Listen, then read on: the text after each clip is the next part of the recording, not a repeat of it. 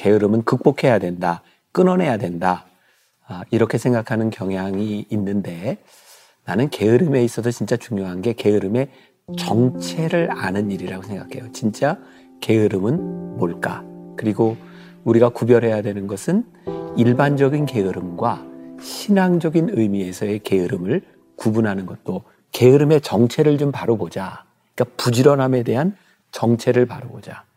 부지런하게 하나님의 일을 한다고 하면서 정말 하나님과 멀어질 때가 많이 있어요.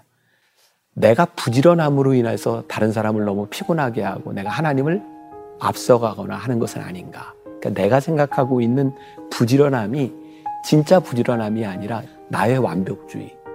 내가 원하는 것, 내가 바라는 것을 못 참아내는 것은 아닌가. 그러니까 우리가 이 부분에서 하나님과의 관계가 깨어지면 우리들이 얼마나 많은 유용한 일을 하는가, 우리가 얼마나 위대한 일을 하는가, 이런 것들이 하나님 앞에 의미 없을 수도 있죠. 이건 굉장히 우리들이 두려운 모습으로 우리를 봐야 되고, 이건 나에게 있어서 굉장히 큰 약점 가운데 하나인 거예요.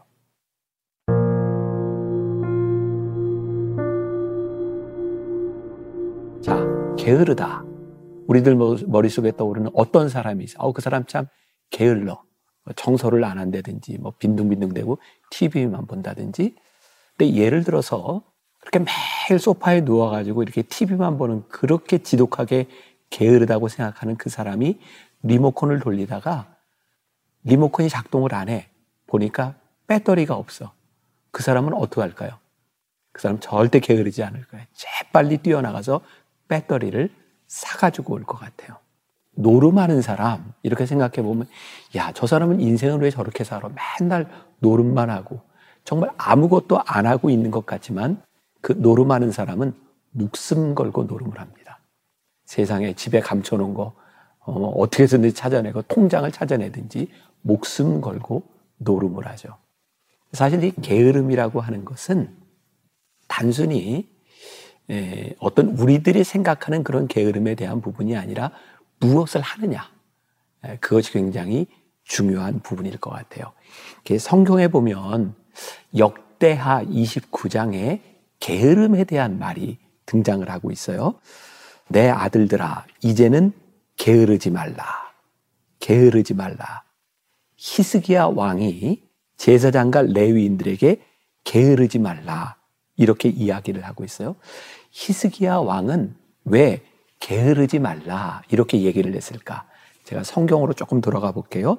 역대하 29장 6절과 7절 말씀에 보니까 이 게으름과 연관이 되어 있는 부분인데 우리 조상들이 범죄하여 우리 하나님 여호와 보시기에 악을 행하여 하나님을 버리고 얼굴을 돌려 여호와의 성소를 등지고 또 낭실문을 닫으며 등불을 끄고 성소에서 분양하지 아니하며 이스라엘의 하나님께 번제를 드리지 아니하므로. 그러니까 지금 히스기야 왕이 이스라엘 백성들이 패역하고 타락하고 한 일이 뭐냐 보니까 번제를 드리지 않았다는 거야. 요즘 우리말로 얘기하면 예배를 드리지 않았다. 그런데 그 이유가 뭐냐면 게을렀다는 거예요.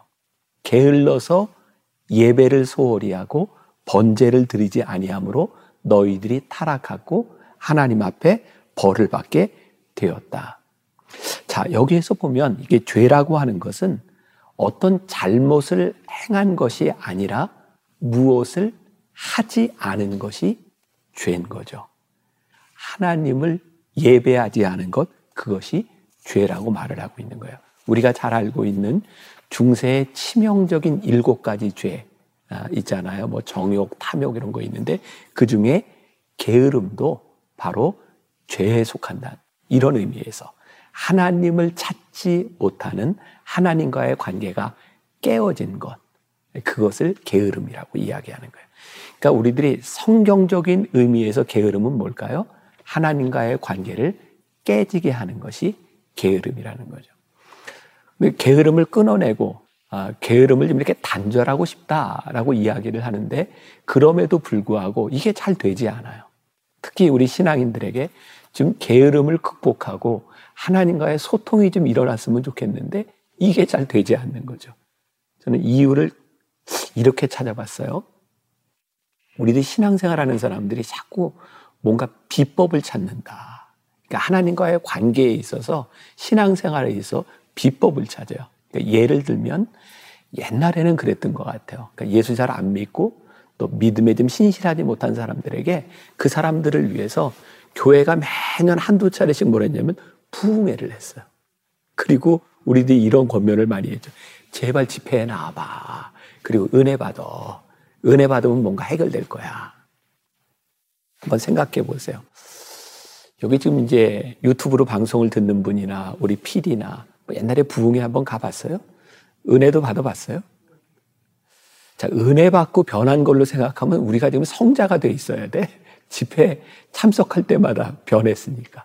그런데 놀랍게도 우리가 은혜 받고 은혜를 받았다고 하는 감정이 우리의 삶을 바꿔주지 않더라고요. 그러니까 다른 표현으로 얘기하면 우리는 자꾸 어떤 비법을 찾아요. 특별한 세미나, 특별한 집회. 그런데 절대로 이 게으름에 대한 문제를 극복하는 것은 비법에 대한 문제가 아니다. 내가 또 하나 예를 들어볼까요? 나는 옛날에 무협지를 굉장히 좋아했어요. 근데 무협지를 보거나 이렇게 중국 영화를 보다 보면 패턴이 있어요. 아주 일정한 패턴인데 대개 원수를 갚는 거예요. 나쁜 놈이 부모를 죽이거나 자기 문파를 없애거나 그래서 홀로 살아남은 주인공이 원수를 갚기 위해서 고수를 찾아가는. 가서 무술을 배우는데 제일 힘들어하는 게 뭐냐면 무림 고수가 무술을 가르쳐 주는데 이상한 걸 시켜요. 물 떠와. 이물 길어다 저기다 갖다 이렇게 담어. 계속 그런 걸 시켜요. 어느 정도를 하다가 화가 나요. 내가 배우러 온 건 이런 게 아니라 특별한 무공 B급을 배우러 왔는데 지금 나에게 비법을 가르쳐 주는 게 아니라 일만 시켜. 우리가 벌써 탁 머리에 떠오르는 게다 있죠. 아, 알아요. 우리는 뭐냐면 저 비법을 배우기 위해서는 이 기본기에 충실해야 비법을 배울 수 있는 거죠. 그래서 무림 고수는 그 비법을 가르쳐 주기 전에 차근차근 체력을 기르는 일부터 해주는 거예요. 자, 오늘 함께 이야기를 나누는 어, 여러분들, 게으름을 극복하고 싶으세요? 우리가 적어도 신앙인이라면 하나님과 우리와의 관계에 있어서 게으름을 회복하고 싶으세요? 그러면 비법을 찾지 마시고요. 예배에 충실하세요. 이거 우리가 너무나 많이 듣던 이야기고 매번 듣던 이야기예요. 그런데 진짜 중요한 것이 예배를 회복하고 예배를 드리는 이다. 근데 만일 우리가 예배를 단순한 의식 또는 리추얼한 그런 예식으로 생각한다면 이 예배를 이야기하는 게 아니고요. 이 예배를 통해서 하나님과 우리와의 관계가 이루어지는 시간으로 생각한다면 이 예배는 가장 기본적인 것이 될 수밖에 없는 거예요. 이스라엘 백성들이 유일하게 하나님과 만날 수 있는 통로가 뭐였냐면 역대하 29장에는 번제를 통하여 하나님과 소통하는 방법이었어요. 번제는 뭔지 아시죠? 동물을 잡아서 태워 죽이는 거예요. 그 시간을 통해서 무엇을 깨닫죠? 아, 내 죄가 이렇게 무섭구나. 하나님 앞에서 이렇게 저 동물이 대신 죽어야 될 만큼 내 죄가 무서운 일이구나. 또 그 동물을 태우는 역한 냄새를 맡고 그 동물을 가를 때 피가 튀는 피 냄새를 맡으면서 내 죄가 이런 것이었구나. 이게 하나님 앞에서 매번 번제를 드리면서 자기 죄를 돌아보면서 하나님 앞에 자신을 세우는 일이었죠. 이게 소통이었어요. 이게 예배였고. 근데 그것을 게을리함으로 인하여 이스라엘 백성이 타락했다. 그러니까 오늘 우리 신앙의 가장 근본적인 문제, 게으름에 대한 문제는 무엇일까요? 하나님과 우리들 사이의 관계, 소통, 예배에 문제가 생겼다는 거죠. 아, 우리가 이 게으름에 대하여 분명히 생각해야 될 것이 있어요. 우리는 무엇에 대하여 부지런하고 우리는 무엇에 대하여 게으른가? 가만히 생각해 보면 우리가 가장 아, 부지런한 일은 내가 원하고 내가 열망하는 일에 부지런해요. 그리고 내가 가장 게으른 일은 뭐냐면 내가 하기 싫은 일에 게으른 거죠. 그래서 우리가 이 게으름에 대한 문제를 극복하기 위해서는 하나님 앞에서 정직하게 나의 삶의 우선순위가 무엇인지를 볼 수 있어야 돼요. 우리가 흔히 이런 얘기하죠. 당신이 지금 어디에 시간을 가장 많이 투자하고 있고, 당신의 지갑에 있는 돈이 어디에 가장 많이 사용되고 있는가, 그것을 보면 당신이 누구인지를 압니다. 당신이 어디에 부지런하며 당신이 어디에 게으른지는 당신의 시간과 당신의 지갑을 보면 분명히 알 수 있습니다. 자, 다시 이야기하면 게으름은 어떤 것에 대한 것이 아니라 지금 우리들이 무엇에 대하여 관심을 가지고 있느냐에 대한 문제이다. 그러니까 우리가 게으름의 정체를 우리들이 올바로 보는 것이 중요할 것 같아요. 중요한 얘기죠. 하나님과의 소통이 단절되는 것, 그것을 우리 신앙적으로 가장 게으른 문제, 가장 큰 죄의 문제라고 이야기할 수 있는 거죠. 하나님과의 관계, 소통이 소홀해지면 왜 큰 문제가 생길까요? 하나님의 소리를 듣지 못하면 우리는 자꾸 주변 소리에 귀를 기울이게 돼요. 참 신기하죠? 우리들이 관심을 가지고 있는 것에 소리가 들려요. 저도 종종 놀라운데 길을 가다가 뒤에서 목사님 이런 소리가 들리면 그냥 돌아봐요. 그런데 아저씨 뭐 이런 얘기에는 제가 뒤를 돌아본 적이 별로 없는 것 같아요. 나를 굉장히 당황스럽게 했던 일 중에 하나가 내가 이제 군목을 마치고 미국 유학을 가기 전에 종로에 있는 어학원에서 토플 공부를 할 때였어요. 난 이미 결혼한 사람이었고, 어, 그런데 이렇게 토플 공부를 하는데 아저씨, 아저씨 소리가 자꾸 들리는 거예요. 나는 안 돌아봤어요. 근데 계속 아저씨 소리가 들려요. 그래서 봤더니 나를 부르고 있더라고요. 나는 내가 아저씨인지 그때 처음 알았어요. 나는 목사님인 줄 알았거든. 자, 우리가 관심 가지는 소리에 우리의 머리가 돌아가고 귀가 돌아가고 관심이 돌아가는 거죠. 그러니까 우리들이 신앙인의 관점에서 이 게으름, 이것은 하나님과 소통에 대한 문제라고 하는 것을 알아야 되고요. 그러면 이제 이런 궁금증이 생기는 거예요. 그럼 하나님과 우리들과의 이 소통에 대한 문제에서 우리들이 가지고 있는 이 게으름의 문제를 어떻게 극복할 수 있을까요? 궁금하시죠? 네. 역대하 29장 11절에 보니까 이런 말씀이 있어요. 내 아들들아, 이제는 게으르지 말라. 그 다음이 중요한데 여호와께서 이미 너희를 택하사 그 앞에 서서 수정들어 그를 섬기며 분양하게 하셨느니라. 게으르지 말라. 이유가 뭐예요? 여호와께서 이미 너희를 택하셨다. 그러니까 우리 신앙인들에게 있어서 게으름을 극복하는 가장 중요한 것 중에 하나는 하나님의 택하심을 우리들이 깨닫는 부분이에요. 이 매튜 폭스라고 하는 사람이 신학자인데 참 멋진 말을 했어요. 게으름의 처방은 무엇인가? 게으름의 처방은 부지런해지고자 하는 결심이 아니다. 게으름을 치료하려면 당신 안에 있는 불꽃을 다시 발견하라. 그리고 그 불을 태워라. 당신 안에 있는 불꽃을 발견해라. 그리고 불꽃을 다시 태워라. 이게 무슨 의미냐? 열망인 거죠. 그러니까 내가 하고 싶은 일, 내가 해야만 되는 일, 이 불꽃이 살아있는가? 나는 오늘날 교회를 가장 무기력하게 만들고 지금 이 사회 젊은이들이 무기력해지는 이유 가운데 하나가 불꽃이 사라졌다고 생각합니다. 우리의 가슴을 뛰게 하고 내가 굉장히 좋아하는 편인데 야 내가 이 일을 하다 죽어도 좋아. 내가 죽어도 좋은 일. 이게 우리들 가운데 있는가? 예를 들어 볼게요.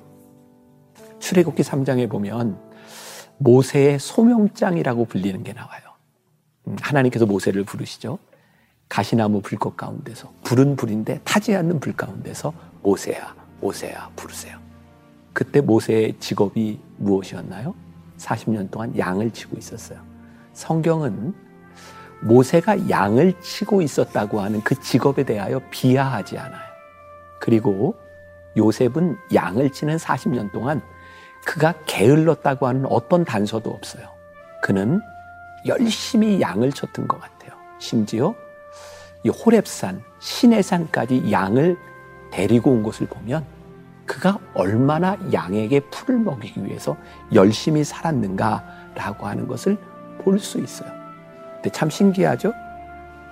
모세 나름대로 열심히 살았고 모세가 최선을 다하고 있는데 그 장을 소명장이라고 불러요.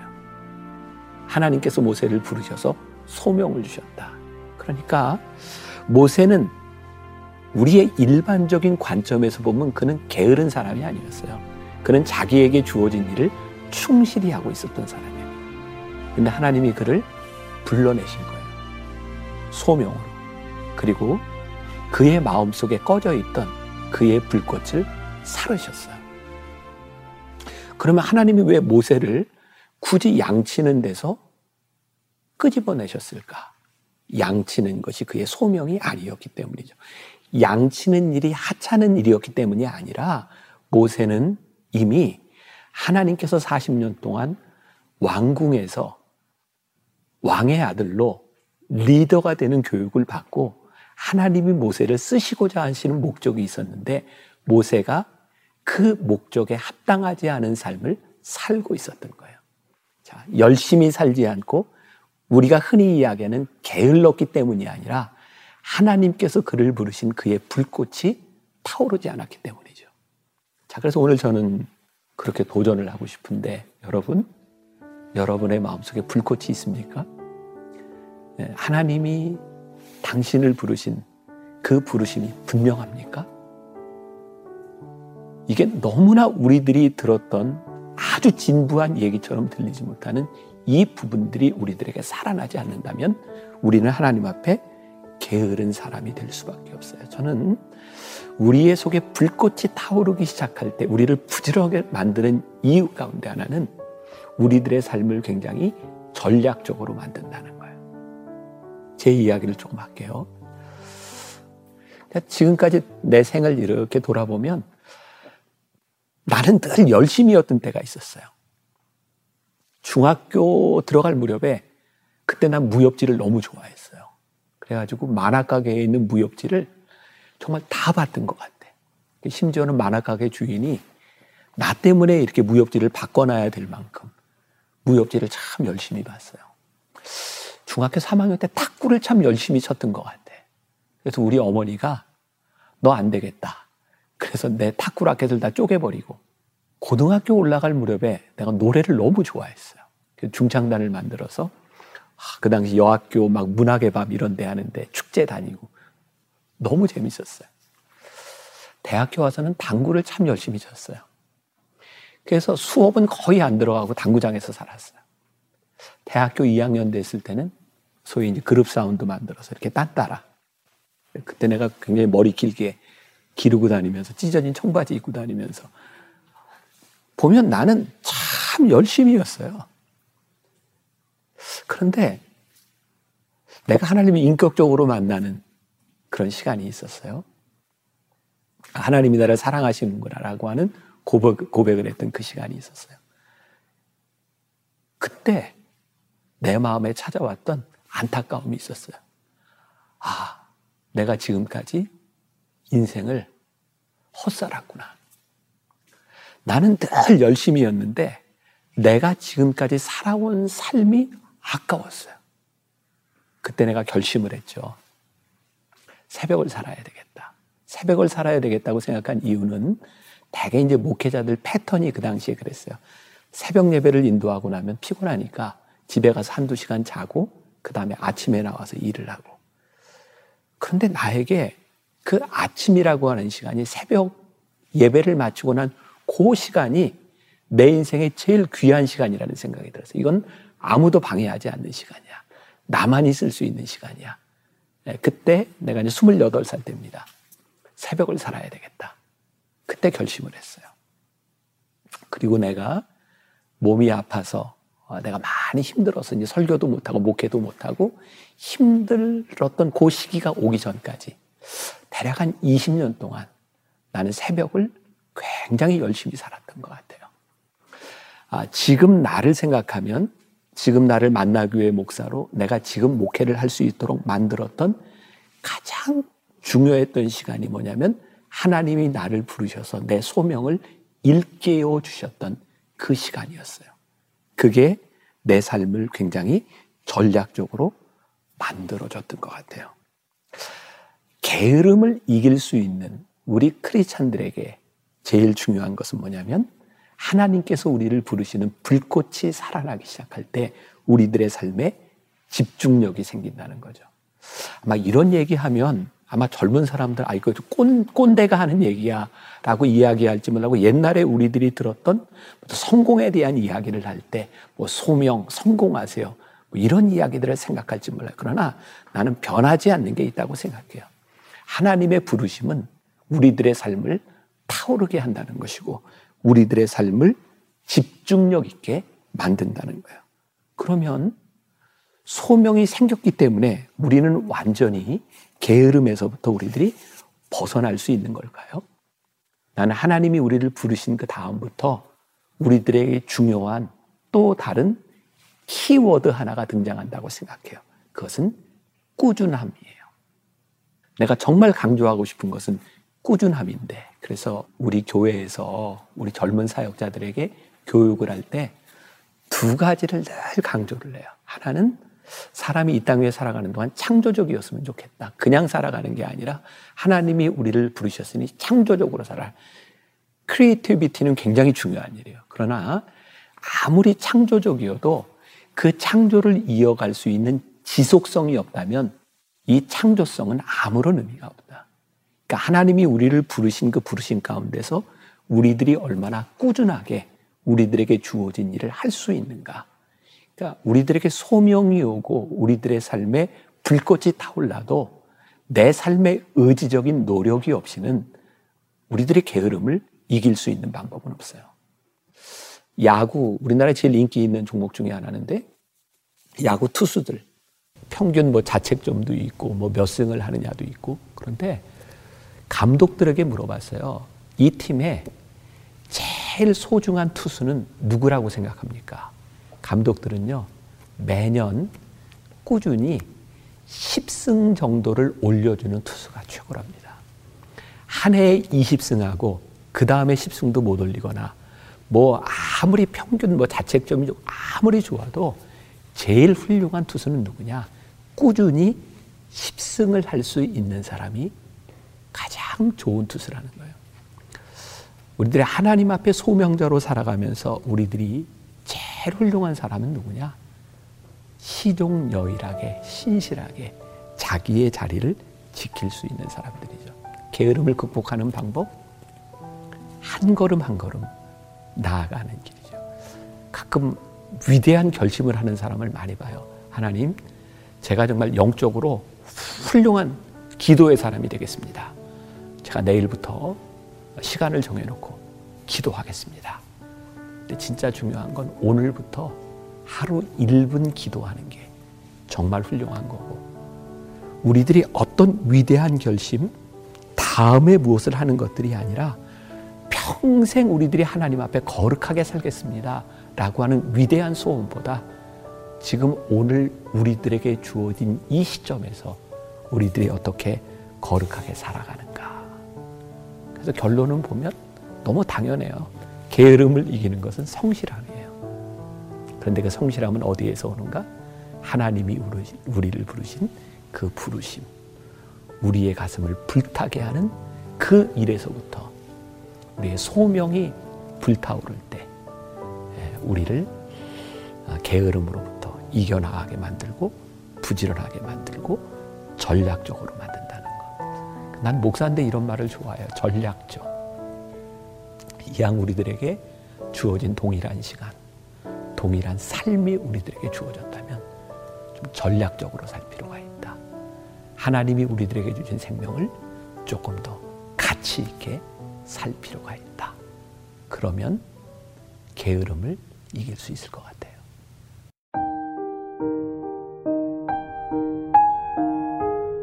나는 사람들이 병이라 그러는데 나는 늘 내가 게으르다고 생각해요. 그래서 아, 내가 이렇게 살면 되나? 아, 이건 병입니다. 워커홀릭. 아, 난 내가 스스로 이제 병이라고 인정을 하니까 아, 좀 게으러지려고 노력을 많이 해요. 이 말은 게으름에 대한 의미가 다른 건데 내가 부지런함으로 인해서 다른 사람을 너무 피곤하게 하고 내가 하나님을 앞서가거나 하는 것은 아닌가. 그러니까 내가 생각하고 있는 부지런함이 진짜 부지런함이 아니라 지금 얘기한 것처럼 나의 완벽주의, 내가 원하는 것, 내가 바라는 것을 못 참아내는 것은 아닌가. 그러니까 우리가 게으름의 정체를 좀 바로 보자. 그러니까 부지런함에 대한 정체를 바로 보자. 그러니까 나는 진짜 부지런하게 살아. 근데 우리가 부지런하게 하나님의 일을 한다고 하면서 정말 하나님과 멀어질 때가 많이 있어요. 그래서 오늘 역대 29장에 이야기한 것처럼 게으르지 마라. 하나님께 드리는 예배를 소홀히 하지 마라. 그러니까 우리가 이 부분에서 하나님과의 관계가 깨어지면 우리들이 얼마나 많은 유용한 일을 하는가, 우리가 얼마나 위대한 일을 하는가, 이런 것들이 하나님 앞에 의미 없을 수도 있죠. 이건 굉장히 우리들이 두려운 모습으로 우리를 봐야 되고, 이건 나에게 있어서 굉장히 큰 약점 가운데 하나인 거예요. 어, 나는 완벽주의자는 아닌데, 내가 하고 싶은 일을 해야 지금 성이 풀리는 사람이에요. 열심히 하죠. 근데 이게 진짜 하나님이 원하시는 일인가? 내가 열심히 내가 원하는 일을 하고 있는가? 그래서 때때로 자기 점검이죠. 나는 자기 성찰이라고 하는 말을 중요하는데 그 우리들의 삶에 자기 성찰을 하는 시간들이 필요해요. 왜 방향을 잡아주니까. 근데 그게 뭐예요? 예배예요, 예배. 하나님과의 관계성에 대한 부분. 그러니까 이 부분에서 게을러지면 우리들이 열심히 하는 것, 부지런한 일들이 정말 의미 없을 수도 어, 있다.